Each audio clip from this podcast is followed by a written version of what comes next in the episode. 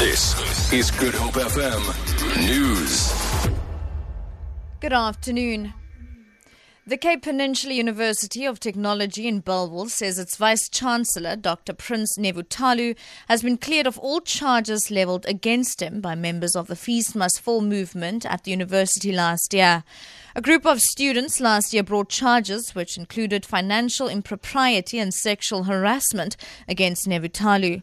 The university's council chair, Mbulelo Mbikwani, says though they brought an external lawyer to investigate the allegations. He says Nevhutalu was cleared of all charges yesterday after the findings of the investigations were discussed in a closed council meeting. All the charges have no merit. They cannot be supported.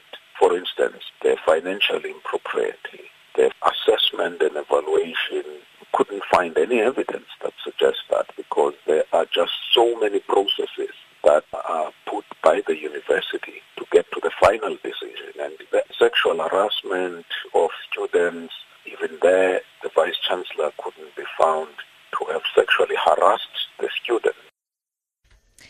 Divisions within the P A C have played out during a live interview in Sharpeville this morning.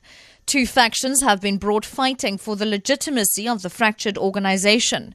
S A B C reporter Aldrin Sampie was caught in the crossfire while attempting to conduct an interview on the preparations for the Sharpeville Massacre event, which is to take place tomorrow on Human Rights Day. Sharpeville, south of Johannesburg, was where sixty-nine people taking part in a P A C organised protest were shot dead by apartheid police on the twenty-first of March nineteen sixty. An allegedly expelled P A C member and another member came into conflict as Sampie tried to interview one of them. We are the same people who called this Sharpeville. This is not a person. Sorry, sorry, sorry. sorry. Oh, no, no, who are you? Guys, guys, guys, who are you? You don't actually have a branch. Don't talk about the branch. No, no, guys, guys, guys, guys. Wait, wait, wait, wait. No, no, no, no, no, no. Don't come and make guys. Listen, listen. No, don't. No, no. Don't. You are. Hey, you are nothing. Hey, we are not gonna kill you. We are not gonna kill you. Guys, don't. Get out.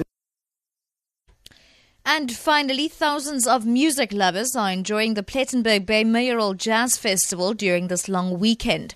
A lineup, some of the country's most popular artists are entertaining crowds on the Garden Route town's Central Beach. Organizer Calvin Peters from Camisa Solutions says it's based on the same concept as the Jazz on the Rocks festival in Plettenberg Bay. The idea is to expand the brand and take it to these kind of coastal venues, where you have the beach, where you have rocks, where people can just kick back, relax. And things have also, over the years with music, you'll find jazz festivals are not necessarily just all about jazz. So you'll find that, yes, we'll have the P J Powers, we'll have other genres like just gingers, soft rock, soft pop, but in general, there is jazz. And finally, one of the artists, Judith Sapumas, says visitors are in for a treat. It is so wonderful to be here. You know what? It's so calm. It's such a beautiful, beautiful town. I love the water. I'm a water person, so wherever there's water, that's where I want to be. Jazz on the Rocks is happening, and it's going to be awesome. The beautiful lineup of artists. Jimmy Gluju is here. Kurt Darren is here. Lira is here, and Judith Sebula, and more, a whole lot more. For Good Hope F M News, I'm Sherlan Barnes.